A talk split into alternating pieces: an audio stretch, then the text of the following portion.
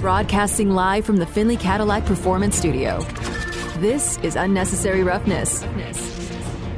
Just got to stay the course, man. It's, it's, it's, easier said than done, but just got to stay the course. You Got to have everybody on the same wavelength. Everybody's got to go out there and put everything into it. You know what I mean? Throughout the week, and then Sunday's supposed to be fun, and that's the least fun day of the week right now. So you're just making the game too hard. You know, it's already hard enough, um, and we got to start, stop making it harder than what it needs to be. It needed to be done. It needed to be said. You know, I think for me is I'm always going to just show the way. I'm going to show the way. Unnecessary Roughness on Raider Nation Radio, 920 AM. Here's your boy Q. And here we go, Raider Nation. I feel really special today, man. I feel like Jason Horowitz and Lincoln Kennedy. Why is that, you ask? Well, I'm here at Allegiant Stadium right now. That's right. I'm in the David Humm broadcast booth. That is the home booth for the Silver and Black. That is the home booth for Jason Horowitz and Lincoln Kennedy on game day. And I'm here today excited the next three hours, we're going to rock and roll again live from Allegiant Stadium. Had this opportunity to do this last year around the state championship games for uh, high school football, and I am here again, not for championship games, but high school football related. All season long, we did the Tom Flores High School Football Coach of the Week award. We gave him out weeks 1 through 10. Today, the High School Football Coach of the Year is announced. The Tom Flores High School Football Coach of the Year award is handed out. And the beautiful thing about it is, I would say who he is, but he doesn't know yet. He doesn't know that he's actually receiving that award today, and there's going to be a nice little ceremony here at Allegiant Stadium a little bit later on this afternoon. And so I can't go on the radio and say exactly who it is because they might be listening. And if they're listening, then they'll be like, oh, no surprise. Cool. I'm the award winner. So I don't want to be that guy, right? It's like a good movie, Demond. I don't want to be the spoiler, right? we know I'm not a movie guy, but I don't want to be that guy. I don't want him all of a sudden driving down the road. I've already had a bad run when it comes to the Easter Bunny and Santa Claus, so I don't want to mess this. I don't want to mess this. you look like the person that will. Say Santa's not real. None of it's real. Hey man, I've so said I, that. On, yeah, so just just keep I've said yourself. that on the radio so many times that people are like, "Thanks, Q." My kid was listening, but you just said it. I didn't say it, so that was Demond. Oh, but of with, course with they're a real.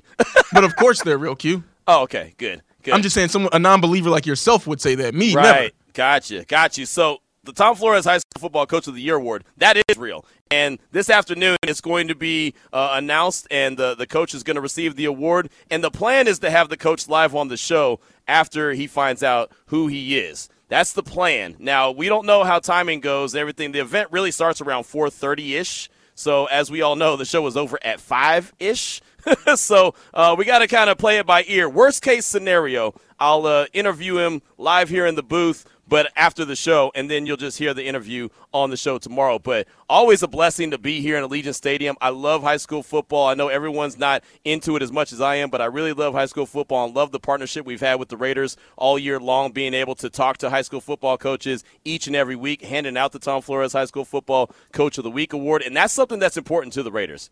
You know, I know we talk about the X's and O's, we talk about wins and losses all the time, but they are an organization that wants to be very much a part of the Las Vegas community. So it's more than just showing up to Allegiant on Sunday and playing games, or Monday through Friday at the Intermountain Healthcare Performance Center for uh, practice, right? It's more than just that. It's about being focal points of the community, and part of that is – the high school football uh, aspect and also just other sports as well. But they really deep deep dive into high school football, and they have a, a, wall here dedicated to high school football. And I was so blessed. I mean, my blessings continue to just roll in and roll in, and I don't know what I did to earn them, but I'll take them. Uh, I was so blessed when they opened up that high school football helmet wall. I was actually able to be here and help MC it just because, well, they wanted someone to do it, and I have a love for high school football, so it just made sense. But to be able to be here and see that and see that dedication, and every time I'm here at Allegiant Stadium, I walk by that wall and I see it, and I realize – that's awesome. That's every helmet, high school football helmet in the state of Nevada. So I just think that that is a really good dedication. There's certain uh, organizations. I know the Atlanta Falcons, they have one in their stadium as well. There's certain organizations around the NFL that have that dedication to high school football. And of course, me coming from Texas for the last 10 years, Texas high school football is bigger than the Cowboys.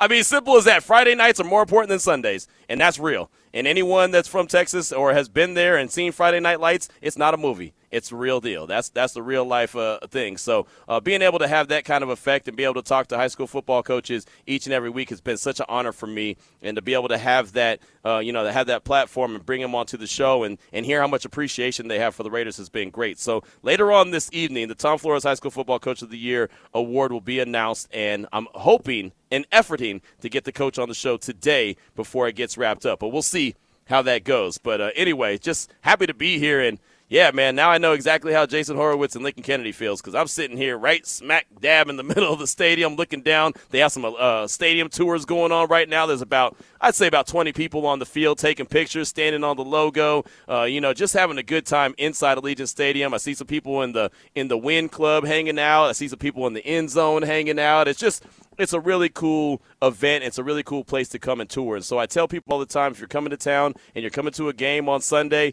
uh, make sure you get the stadium tour, man. Do the whole thing, right? Enjoy it to the, the, the most of your ability, right? If you get an opportunity to, to tour the stadium, tour the stadium. I didn't even do the full meal deal tour. We did myself, the wife, little Sarah. We did a little small minor tour. Uh, it was an event that we came here, and they said, "Oh yeah, we're doing tours as well." But it was a pretty quick one. These are the ones that are the real deals. The one where you're seeing every bit of the stadium. If you get the chance. Make sure you do it. It's really cool looking out at the strip right now, seeing all the cars go by on the 15, and you know checking out uh, all the all the casinos outside the the uh, Lanai windows. This is this is fun, man. And just to realize I was here just a couple days ago, and you know, when I look back and I think, and I have to pinch myself and realize this is my job, this is my work, this is what I do for a living, and I get a paycheck for it. Okay, okay everything's going to be all right. So there you go. So that's why I'm here at Allegiant Stadium. My man Demond Cotton's back in the Findlay Cadillac Performance Studio making everything go as he does and does a fantastic job. So I definitely appreciate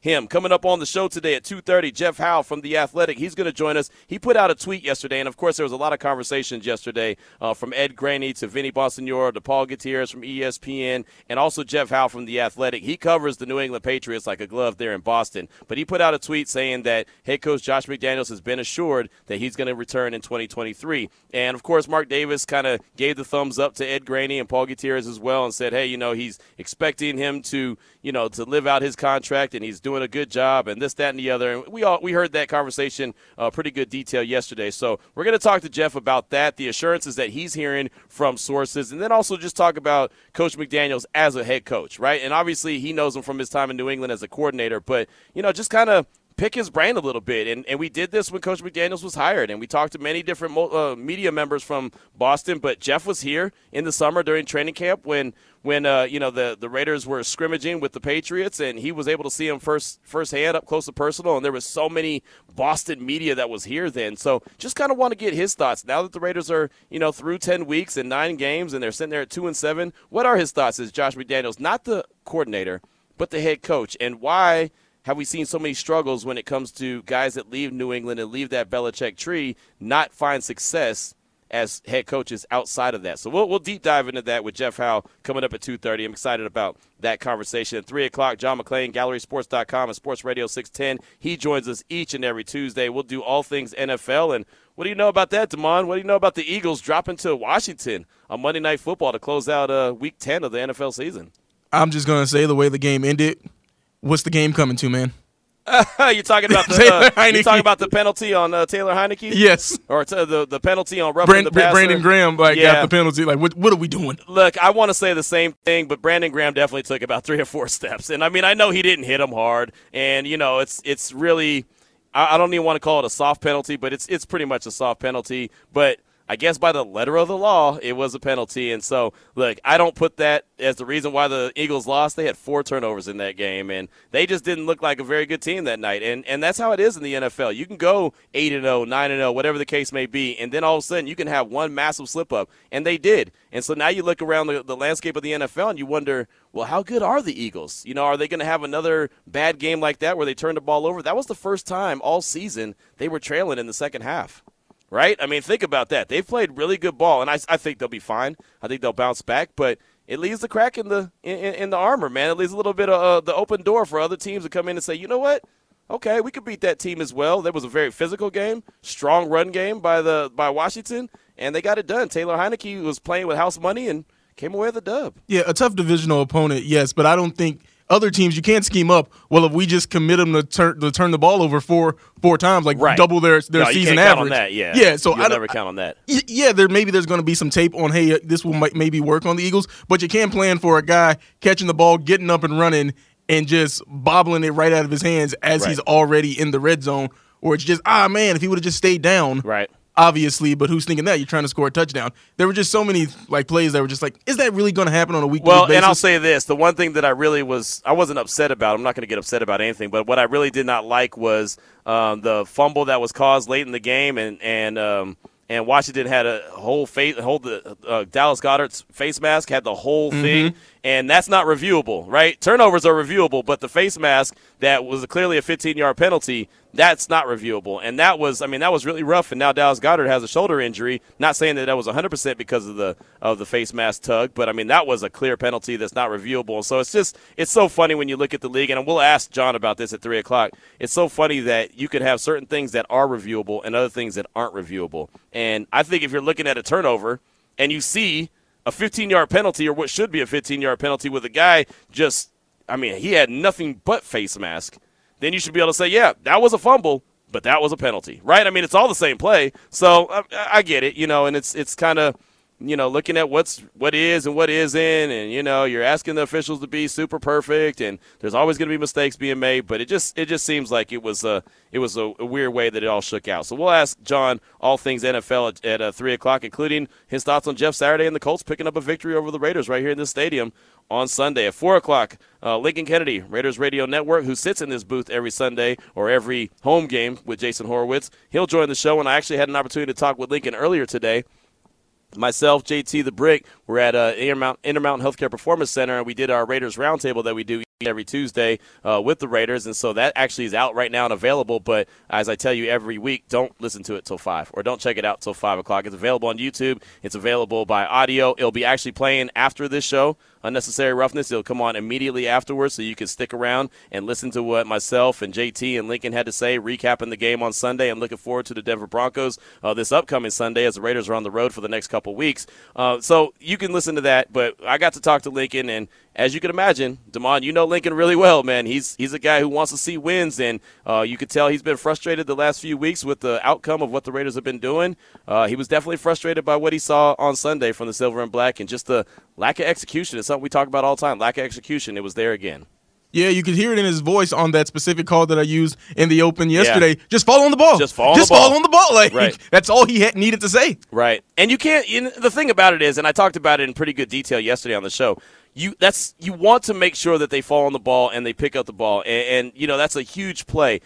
But you really can't fault a guy for trying to to think, "Hey, I can go and score," but you've got to know the you've got to know the situation. You know how they say read the room? You got to be able to understand like, "Okay, there's a guy breathing down my neck. Let me make sure I secure the ball first and then take off to the house if at all possible. But in that situation, you've got to secure the ball. And so uh, I don't blame Darien Butler for the effort because the effort was outstanding. It's just the execution didn't go the way that he wanted, and he wasn't able to come up with the ball. And then the very next play, boom. Uh, touchdown for the Colts, and so uh, you know how things go, man. It's it's it's rough out there. So uh, that's that's uh, our conversation we'll have with Lincoln Kennedy coming up at four o'clock. We talk to him each and every Tuesday and Thursday, and then at four thirty, as I mentioned before, I'm hoping to have the Tom Flores High School Football Coach of the the Year sitting right here in the booth next to me talking, or sometime after four thirty. We're going to try to get to that, but I can't say who it is because that would spoil the surprise, so I won't. But at four thirty, there is a potential guest going to be joining us here on the show. So as you can tell, we're locked and loaded. We got a lot to get to. We still have some sound from the uh, Raiders locker room from Sunday. Want to make sure we get all that in because, well, by Wednesday it's going to be old, and we're going to start turning the page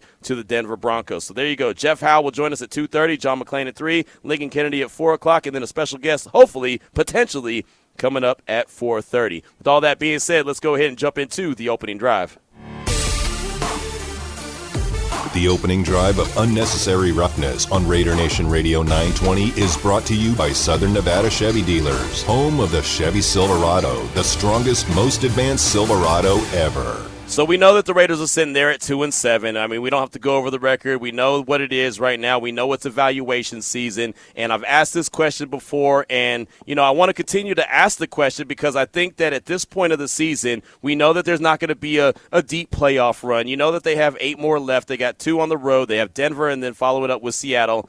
I really want to know, Raider Nation. I want to know what we are all collectively looking for right? I mean, because I'm going to be tuned in and locked into every single game. And I know a lot of Raider Nation right now on Tuesday is angry and said, I'm not watching the games anymore. I'm not giving them a dime of my money. I'm not doing And that's fine. If that's what you choose to do, that's fine. No problem. But I know on Sunday when that game comes on and it's ready for kickoff, you'll be like, well, let me just check in and see what they're, what they're going to be doing. So I'm looking at the roster I'm looking at the players. I know the guys like Waller and Renfrow are out. I know what Davante Adams could bring to the table. I know who Derek Carr is. I probably would like to see Derek Carr take his game from where it's at right now and probably step it up a, another level. Like that passion and emotion that he showed at the podium on Sunday. One, I said it multiple times. I don't have any problem with it. But two, I'd like to probably see that emotion and passion on the sidelines too. That's one thing that I'd like to see moving forward from the leader of the offense is Derek Carr. I'd like to see that passion and emotion. I'd like to see someone else fired up with that passion and emotion as well. But outside of that, I mean, what players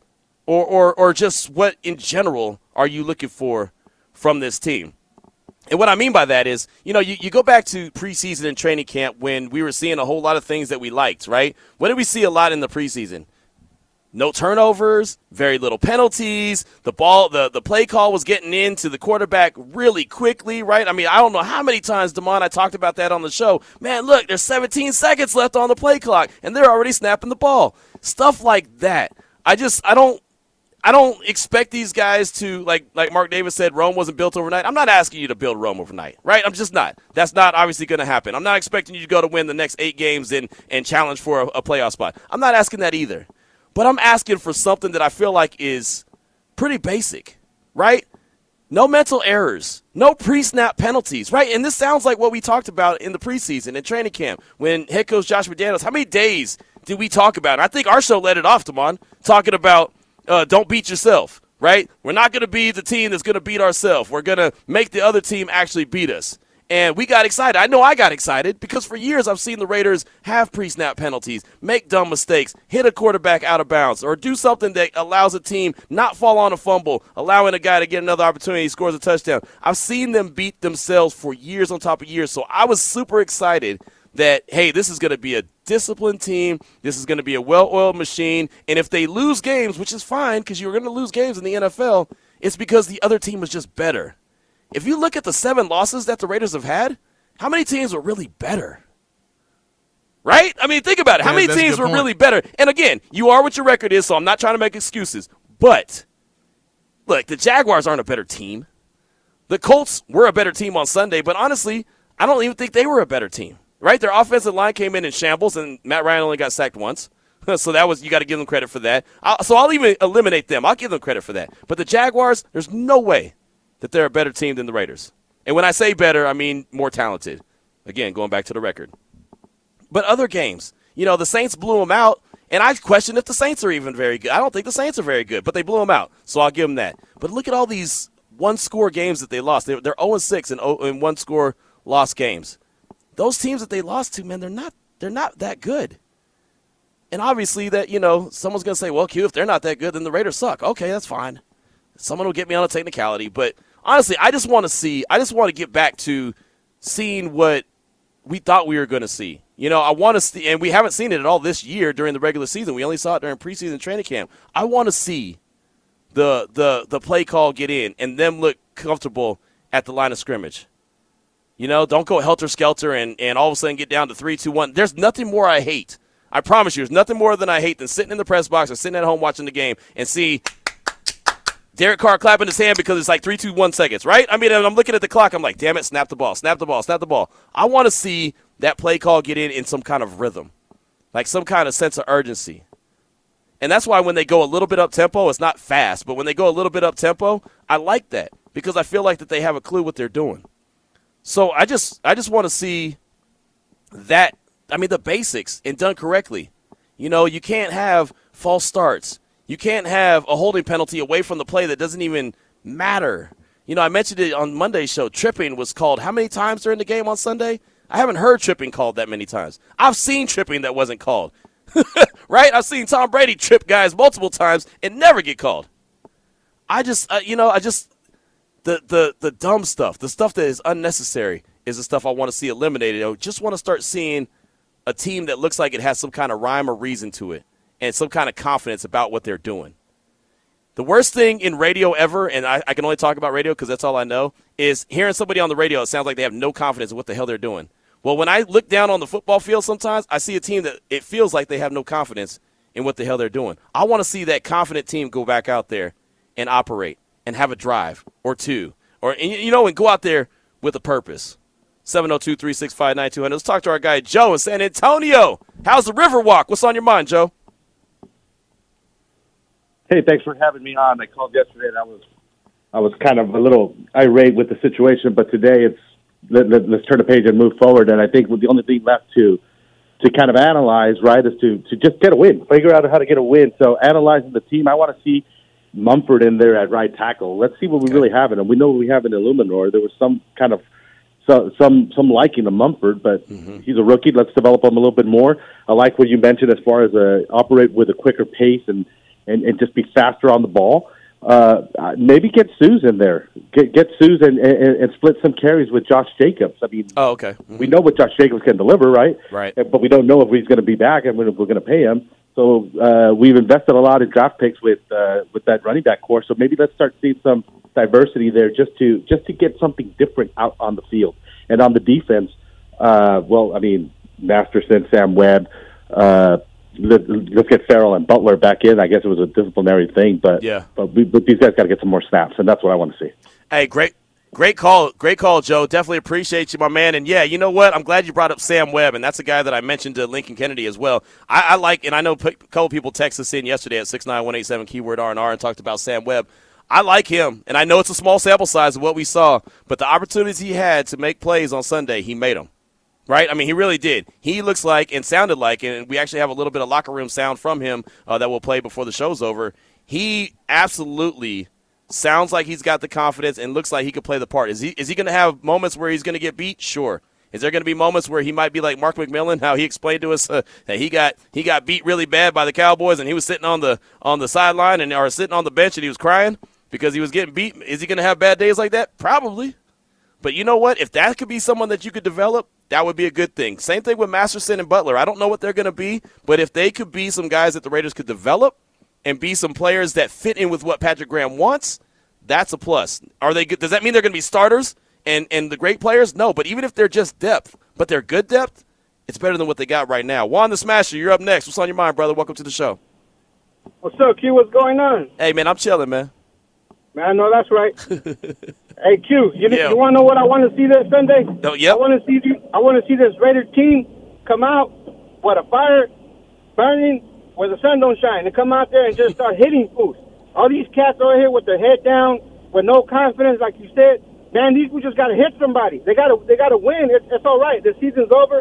Who cares? But you know what? We we got them donkeys left. We got to smash those fools.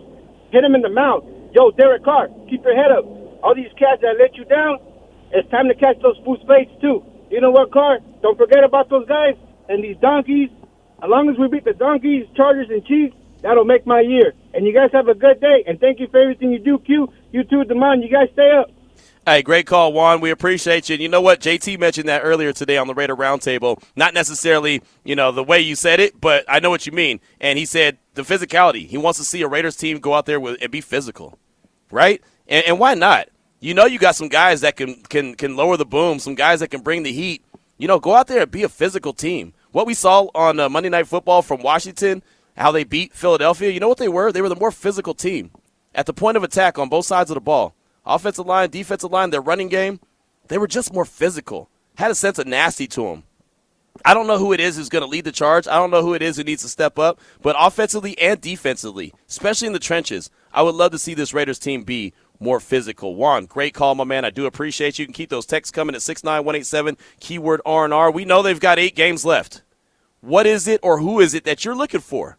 What do you want to see? It's not a playoff run. It's not a Super Bowl run. But what do you want to see from this team to give yourself some hope that there's something there, if not this year, it's going to be in the future obviously next year, not trying to plan out multiple years down the road. Talking about, you know, just what they have to plan and look forward to. 69187, keyword R&R. We're at Allegiant Stadium today. Uh, the Tom Flores High School Football Coach of the Year award is going to be handed out. Hopefully we'll get that coach at some point in the show today. But coming up next, Jeff Howe from The Athletic. He's there in Boston. He'll join us to talk all things Coach McDaniels. This is Raider Nation Radio 920. That was the opening drive of Unnecessary Roughness here on Raider Nation Radio 920. Brought to you by Southern Nevada Chevy Dealers, home of the Chevy Silverado, the strongest, most advanced Silverado ever. Now back to Unnecessary Roughness with your boy Q on Raider Nation Radio. And here we are at Allegiant Stadium this afternoon. Later on this afternoon, the Tom Flores High School Football Coach of the Year award will be announced. So I'm excited to be here for that. That'll come up probably in the four o'clock, maybe five o'clock hour. But right now, want to turn our attention to Jeff Howe from the Athletic. Covers the Patriots and all the sports there in Boston. Does a fantastic job for the Athletic. And Jeff, thanks so much for your time. We definitely appreciate you this afternoon. And yesterday, you put out a tweet. Head coach Josh McDaniels has been given assurances by ownership that he will return to coach in the Raiders in 2023, according to a team source. So, Jeff, uh, wanted to ask you about that and just Coach McDaniels in general from uh, your team sources, man. I mean, how how firm was that uh, assurance in 2023, given the climate of the team at two and seven right now? I w- I wouldn't have gone with something like that unless I totally believed in its authenticity. So. Uh, this has been an approach that Mark Davis has wanted to take as a patient, long range view since they since he hired Dave Ziegler and Josh McDaniels. And this is they want to build something. They want it to. They don't want another one and done or a two and done type of situation. Uh, something that you know just totally stunts the growth of a franchise. Mm-hmm. So when you bring in two guys who are so familiar with each other in Ziegler and McDaniels, it's with that long term plan in mind. And I know I, I've certainly seen in, on Twitter over the last 24 hours. yeah. There's a lot of frustration uh, among Raider fans, and I get that.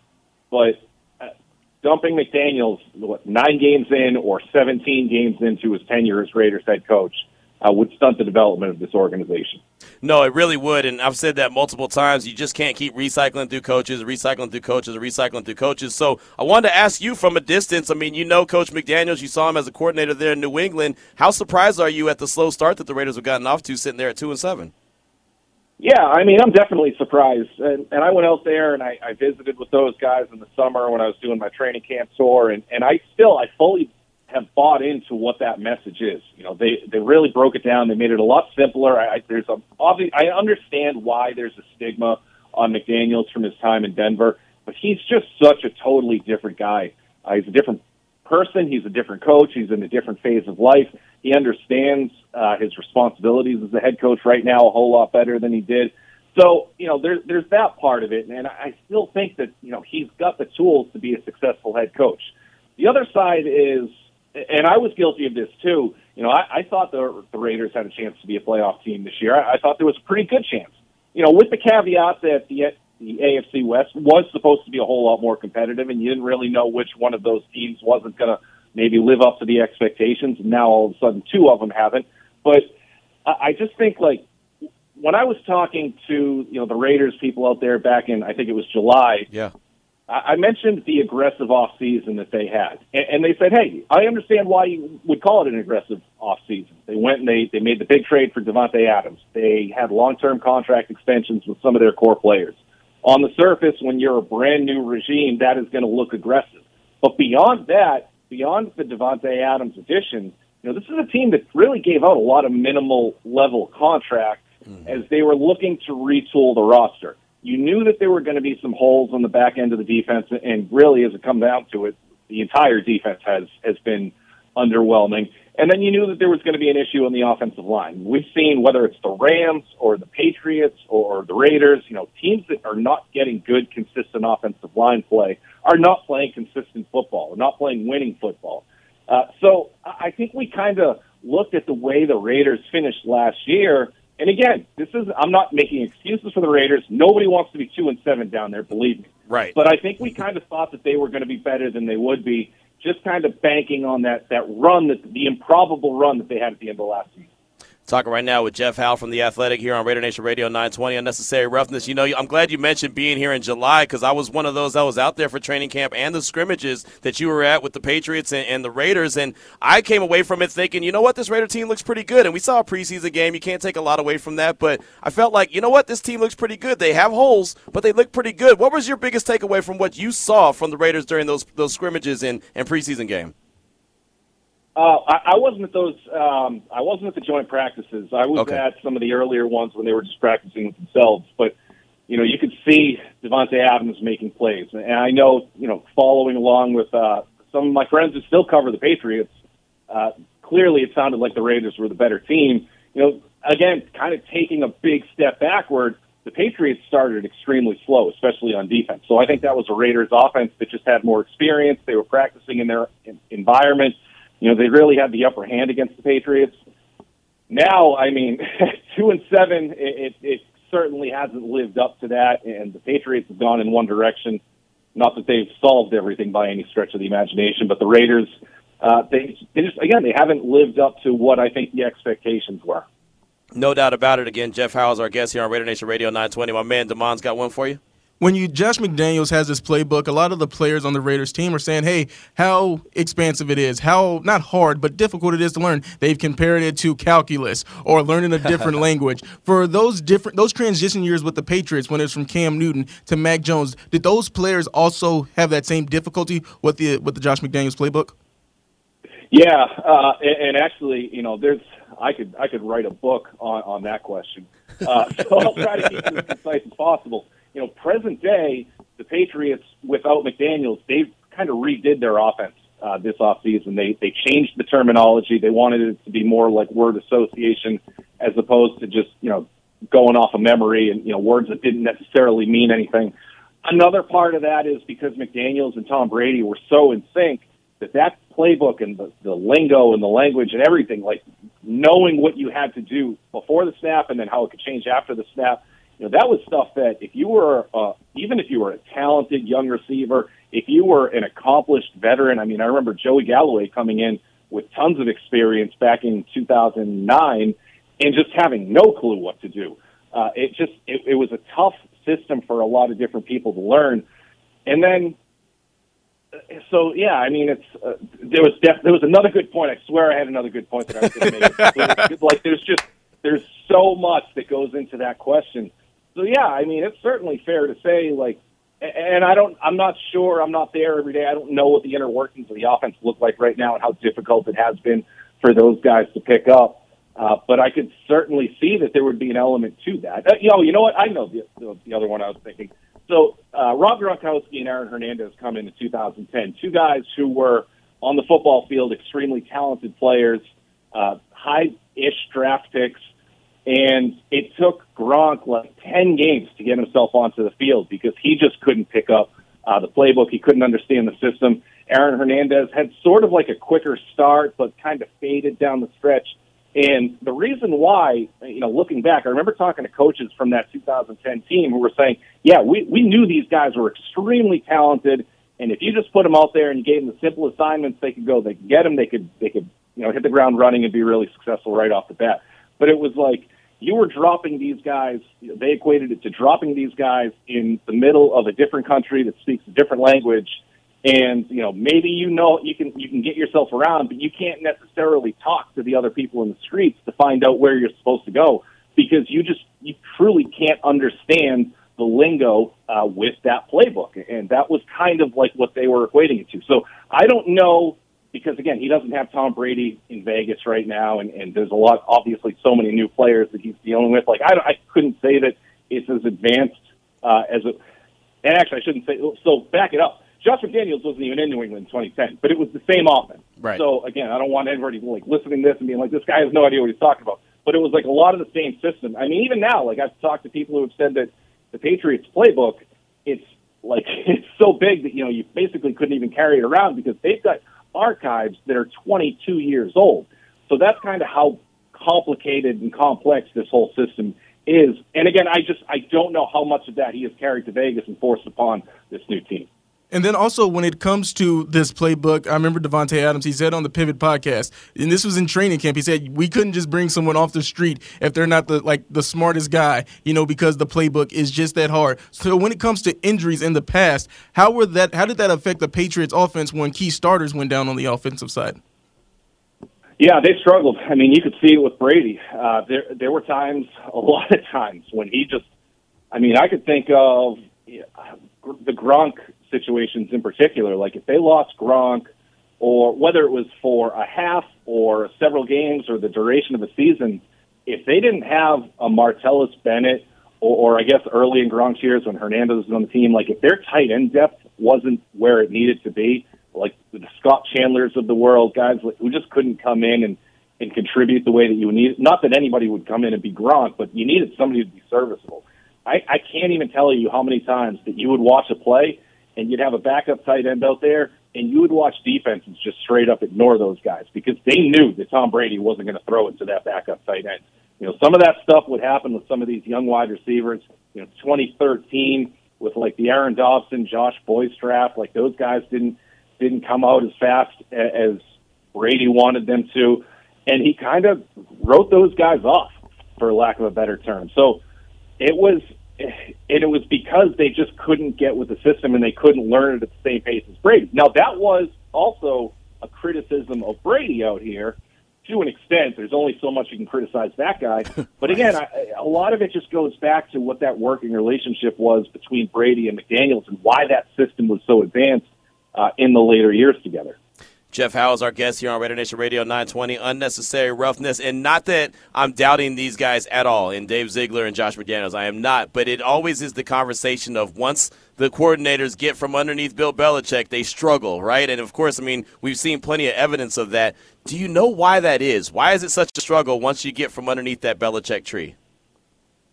Uh, there are. That's another one where, like, you know, we could talk for hours about this because everybody kind of wants to point toward like the the one common denominator, the Belichick thing, right. and are guys trying to be too much like Belichick? Yeah, that's been true in some instances. And then there are other instances when guys go to just a bad situation. I mean, Eric Mangini, like, what was he realistically going to do in Cleveland? Uh, or, you know, even with the Jets at, uh, Crennel in Cleveland or, or Patricia with the Lions. Like those are teams that have historically had a hard time winning. Right. Now those guys had their faults too. Uh, the other side of it, you know, Bill O'Brien uh, did really well with Houston for a handful of years, and then he got too much control and it backfired. Like he just kind of lost his way and, and kind of fell off there. With McDaniels, you know, I talked to Josh about this back in, in July again, and it was I, I asked him that question. I'm like, all right, there's like this stigma. You know, you guys go to different places, you try to be too much like Belichick. Is that accurate? And Josh put it in a way that I hadn't fully comprehended until I heard it straight from him. He's like, look, you know, I, I came into this league as a 23 year old. I got that Denver job as a 32 year old. So everything that he had known from a professional coaching standpoint was from Bill Belichick. So when there was adversity, or you know, if there was a, you know something on defense or special teams that maybe he should have delegated to his assistants, he just stepped in and said, "Larry, you know, I saw Bill do this. I'm going to try to handle it this way because this is just the only way I know." It wasn't that he was trying to be Bill Belichick. It was that he, he watched a guy do it a particular way for the better part of 10 years. So it's like, you know, anytime somebody gets stressed or faces adversity, you're going to just naturally rely on the things that you've known and seen to work from somebody, a mentor, and that kind of got him into some trouble. So, like you talk about the delegation, he's got a staff now with the Raiders that he's a whole lot more familiar with than the group that he was able to bring in in Denver those first couple of years. So he trusts these guys. If there's an issue, hey, I trust this staff to fix it more than he did or, or more than he allowed himself to in Denver. Now, again, it hasn't translated to wins the way that they thought they would, but uh, again, I, I still believe that this is a guy who is capable of handling that process as long as the patience continues to be on his side. All right, the patience is on his side, and we keep hearing people say, hey, Josh McDaniel, once he gets his guys in. And I know that people are tired of hearing about Patriots West and the mm-hmm. Patriots way, but in New England, was that also a common theme where, hey, we need a, we need the right guys? It's not about, hey, is someone talented or not, but we need the right players to fit into our system because that's what it seems like we're getting a lot of here in Vegas is that they need the right guys for Josh McDaniel's system. No, it's a, it's a really good question, and you know I'll start off with I remember Belichick saying, you know, this was like probably ten plus years ago, maybe even fifteen years ago, when he was talking about like this the one and done or the two and done coaching thing that kind of really caught a lot of steam uh, since you know in the 2000s, and he equated it to his own situation. You know, he was five and eleven in 2000 with the Patriots, lost his first two games, so he lost 13 of his first 18 with the Patriots, and Robert Kraft went against conventional wisdom to bring in Bill Belichick. He got pressured from the league not to bring him in. He got pressured from TV executives who were like, look at how boring this guy is in his press conferences. He's not marketable. But Kraft wanted to stick with him. And, and, you know, ultimately things turned around a whole hell of a lot faster in 2001 than anybody could have ever imagined. But, you know, spin it forward. Belichick candidly said he didn't have his system fully in place in New England until 2003. So that's going into his fourth season. Now, the reality, which I think is unfortunate in a lot of cases, is a lot of coaches don't get till their fourth season anymore. So you have to show signs of progress by this by year two and by year three, or again, you kind of start this cycle over. What you really don't want to have happen is like a Bears situation. You know they're not the only ones who've done this, but like mm-hmm. you get a all of a sudden you got a GM and then it's staggered with a new coach, and then you hire the coach and maybe the owner likes the coach more than the previous GM and then he fires the GM and then you just start pairing the wrong people together and then next next thing you know you're in like a 12 to 15 year vortex and you can't get better than 8 and 8. So like those that's like the worst possible case scenario. Now in terms of like what types of players he needs, it doesn't necessarily need to be Bill Belichick types of players, but you know, the, the one thing that Belichick has been knocked on is he's passed on maybe some high end talent in the draft, guys that you knew would, could be bona fide superstars, and, and gotten a less sexy name. And he's gotten criticized at draft night, and then you know, like a Logan Mankins, all of a sudden comes out of nowhere and becomes an All Pro. You know, he needs people who are going to be willing to to do the types of like Belichick will have a specific vision for a guy, and you know, if it's it might be a quote unquote boring, you know, nickel type of back when he was an outside corner in college, and you want that number one corner. But you know, Belichick just has like a Duron Harmon that you got. You know, Duron Harmon was a, he was a highly criticized draft pick in 2013 with the Patriots, and he was a really good third safety for a good chunk of his career in New England. So you know, just like having that sort of vision. I don't think that Josh is trying to go out there and get a whole lot of New England retreads. But I think he's going to have some of those principles in place where he's going to have a vision for how he wants to use guys, and he just needs the time to acquire them. I love it. I love it. We live in a microwave society, is what I like to call it. Instant gratification. Pop it in 20 seconds, and boom, you're good to go, right? So that's what everyone wants. They want that microwave effect. Well, Jeff, fantastic stuff. Really great breakdowns this afternoon. We definitely appreciate you. What do you got coming out on The Athletic that we should be on the lookout for? Uh, I'm actually right now in the middle of a, a study on one and done coaches and why it's more, why it's more often than not uh, a, not a good recipe for a team.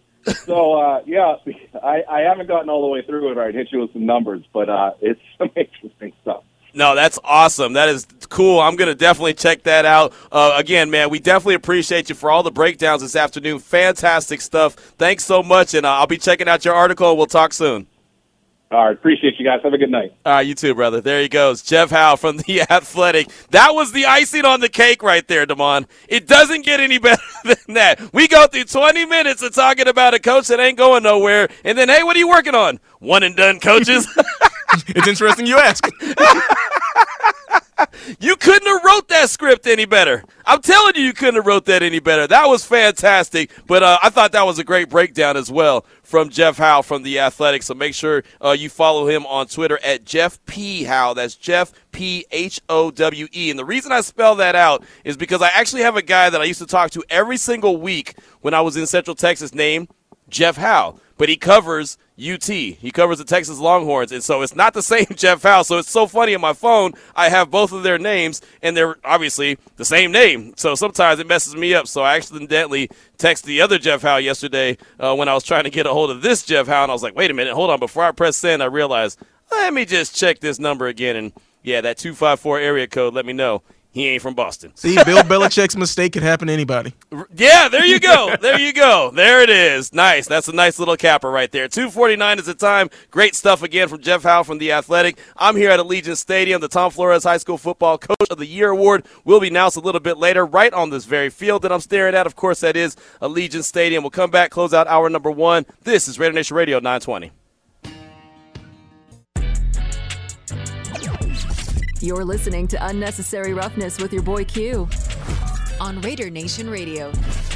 Here at Allegiant Stadium, David Humm broadcast booth is where I'm at, staring at the 50 yard line, the big Raiders symbol in the middle of the field. Allegiant Stadium Tours is going on right now. The Tom Flores High School Football Coach of the Year Award will be announced a little bit later on this afternoon. Just had a great conversation with Jeff Howe from The Athletic talking about Coach McDaniels and Dave Ziegler and the plan moving forward and what he believes is going on and, and if Coach McDaniels is going to have an opportunity to be a really good coach here with the silver and black. Of course, only coached up nine games. Have a couple of text messages in response to that interview at 69187 keyword R&R. This one's from the 707. I think the reason why Belichick's assistants don't do well is because the players on the new team want the results the Patriots got, but they don't want to put in the work to learn the complicated system. And I think that's happening now with the Raiders. That's a text from the 707. And Damon, going back to your uh, question that you asked Jeff about that complicated system, it was really eye opening to me when he's talking about putting Gronk and Hernandez into another country and them not knowing the language and just trying to go out there and do it. I mean, Gronk not being able to get on the field for 10 games,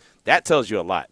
Yeah, that also tells you a lot. And also, when Gronk was more established in that system, yeah. when he would be injured and right. how the offense would almost fall apart, or those backup tight ends, opposing defenses would know, hey, man, they're not about to do nothing. Right. And then exactly. the Raiders, who's a big part of their offense that's been missing for a lot of this season. Not his fault. Injuries happen. But Darren Waller. Yep. And you can see those parallels. I know people don't want to hear it because everything's an excuse, but sometimes it's just an explanation. It's the truth. Right. You know, and Foster's been doing everything he can. I do appreciate the efforts from Foster, but he'll tell you he's not Darren Waller. And Darren Waller not in this offense is major.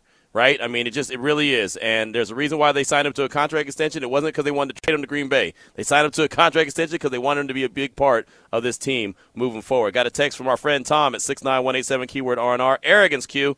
Can't be a dictator coach. Only worked with Bill Belichick recently. They're 18th in first quarter scoring with Adams, Jacobs, Foster, and a healthy Renfrow for five weeks. That's ridiculous. And um, I agree. I agree with uh, you know can't be a dictator coach. And I'm I'm not a, I'm not going to sit there and go on a, on a limb and say that he's a dictator coach. I'm not going to say that only because I think that that's what he was when he was in Denver, and he is to me, and it's just me. And obviously, I'm not in the meeting room. I'm not there on the practice field. I'm not doing any of that. So you know, not again, not making excuses. Uh, maybe a player can come on the radio and say, "Yeah, you know what? This guy is this way or that the way and the other." I I've, I have not seen it. I have not heard that. So until someone tells me that, I'm not going to go ahead and label them that. But I understand what you're saying, and I don't think in 2022 you can be that guy. I would agree with you 100%. 256 is the time. Again, we're at Allegiant Stadium. Coming up next, we kick off hour number two of the show. Appreciate the text. Keep those coming in. John McClain, GallerySports.com and Sports Radio 610. He'll join the show. It's Raider Nation Radio 920.